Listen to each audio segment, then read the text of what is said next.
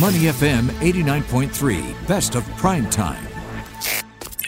This is Prime Time on Money FM 89.3. I'm Rachel Kelly, and every week our colleagues from the Straits Times talk us through the biggest headline coming out of Singapore for the week, and quite a few to choose from this week. But in news out today, Singapore's second largest health insurer, NTUC Income, is set to corporatize later this year, citing the need to be more competitive amid intensifying headwinds in the insurance sector. Now, the insurer founded in 1970 is the only insurance cooperative here, and according to its website, it is committed to creating a positive social impact through its offerings. Now, under the move, expected to be completed in the second half of this year, NTUC Income will become Income Insurance Limited, dropping NTUC from its identity. And while public listing is not in the works, it is not completely ruled out. So, what is the impact of NTUC Income's corporatization? Well, to find out, we're joined now by Priska Ang, journalist at The Straits Times. Priska, thanks so much for joining us today.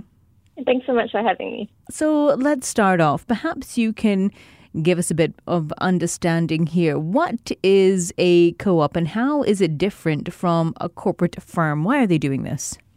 Yeah, there are a few key differences between a co op, which stands for cooperative society, and a corporate firm.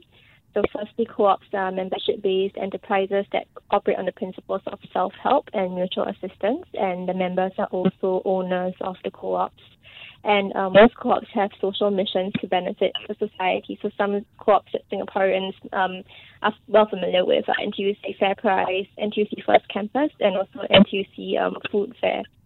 So co-ops are business driven, but they are also anchored in their social mission to help Singaporeans and residents by helping to moderate the cost of living. Mm. And their main purpose is to serve uh, members' interests in terms of promoting some sort of um, benefit. It could be a social, economic, or cultural benefit. Um, on the other hand, a corporate firm's main uh, main purpose is to make profits for its shareholders and investors. And in Singapore, such companies are governed by the Companies Act, which regulates aspects such as company structure, shareholder rights, and um, the duties of directors and officers. So, Priska, why did NTUC Income propose corporatization now, and how is this going to change their core mission as a co op? Yes, so the insurers plan to become a company. Um, it comes amid significant shifts in its mm-hmm. operating environment.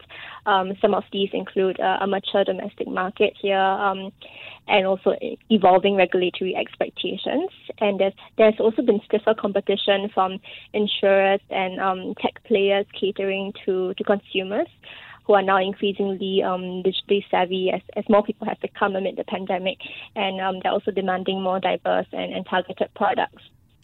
So, and income is the only mm, yeah. But under income's current structure, um, only trade unions and other co-ops can invest in it as institutional members. So corporatizing will give it easier access to capital, as it can also raise funds from other types of investors.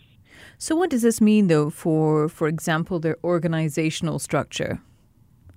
Yeah, so there'll be no change to mm-hmm. the organizational structure. Um, the, the proposed exercise will only change um, income's legal form. And um, Income will organize an EGM, an extraordinary general meeting, to seek its members' approval. And if this goes smoothly, it will transfer its existing insurance business and assets to the new company, and the co op will then be liquidated. Okay, you mentioned shareholders earlier on. So, what does this mean for policyholders, though? NTUC income policyholders, investors? Yeah, there will be actually no change to the current um, terms and benefits of okay. um, policyholders. So they will continue to have the same coverage, um, benefits, and terms after um, the proposed exercise if it goes through. And Income has stressed that no action is required from them in the process. Um, as for investors, existing institutional and ordinary members of Income who hold co-op shares will receive an equivalent number of shares in Income Insurance Limited on a one-for-one basis, and their co-op shares will also be cancelled. And shareholders of the new company will have one vote per share, and um, some other benefits that they can enjoy is that there will be no longer a statutory cap on dividends, and okay. the new shares will also not be capped at par value of ten dollars per share. We're speaking with Priska Ang, journalist at the Straits Times, about NTUC Income's plans to corporatize later this year. Priska, what impact will this have on the insurance landscape here in Singapore? So currently, the big three in the life insurance scene here are Great Eastern, Prudential Singapore, and AIA Singapore. Um, the coming company will likely allow income to enter the fray of these largest players. Mm. Um, income serves more than 2 million policyholders in total and is the fifth largest life insurer here.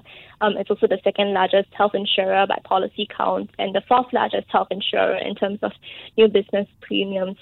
So income's corporatization is expected to help it to have a slightly larger size slice of the pie, okay. and um, in turn, it might allow it to cut its costs here even more and possibly lead to lower premiums for for policyholders. As it is, there are already um, pressures on price levels by each insurer because of the very competitive landscape here. Could consumers then see perhaps a more diverse range of products from them in the future with its plans to uh, convert its legal structure? Yes, actually, the move might help Income provide better packages and okay. services, including higher and broader insurance benefits. So we spoke to um, Associate Professor um, Lawrence Loh from um, NUS Business School. He pointed out that the existing clientele base, especially the underserved segments, will continue to be the staple for income, but there are also new segments that it can cater to for it to scale up and also enlarge its scope of products.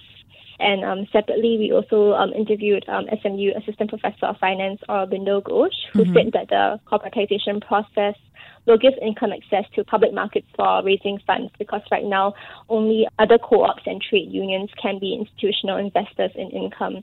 So becoming a company means that income might be able to provide more funds and possibly provide more non-traditional products like microinsurance currently has already a few uh, microinsurance schemes um, under SNACK, and it could also provide more customized insurance at competitive prices to appeal to younger demographics.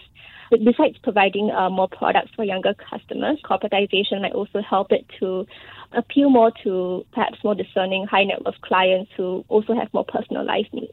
Okay, Priska. Well, thank you so much for sharing all those updates with us. Yeah, thank you, Rachel. Thank you. We've been speaking with Priska Ang, journalist at The Straits Times. You're listening to Money FM 89.3. To listen to more great interviews, download our podcasts at moneyfm893.sg or download the SPH radio app available on Google Play or the App Store.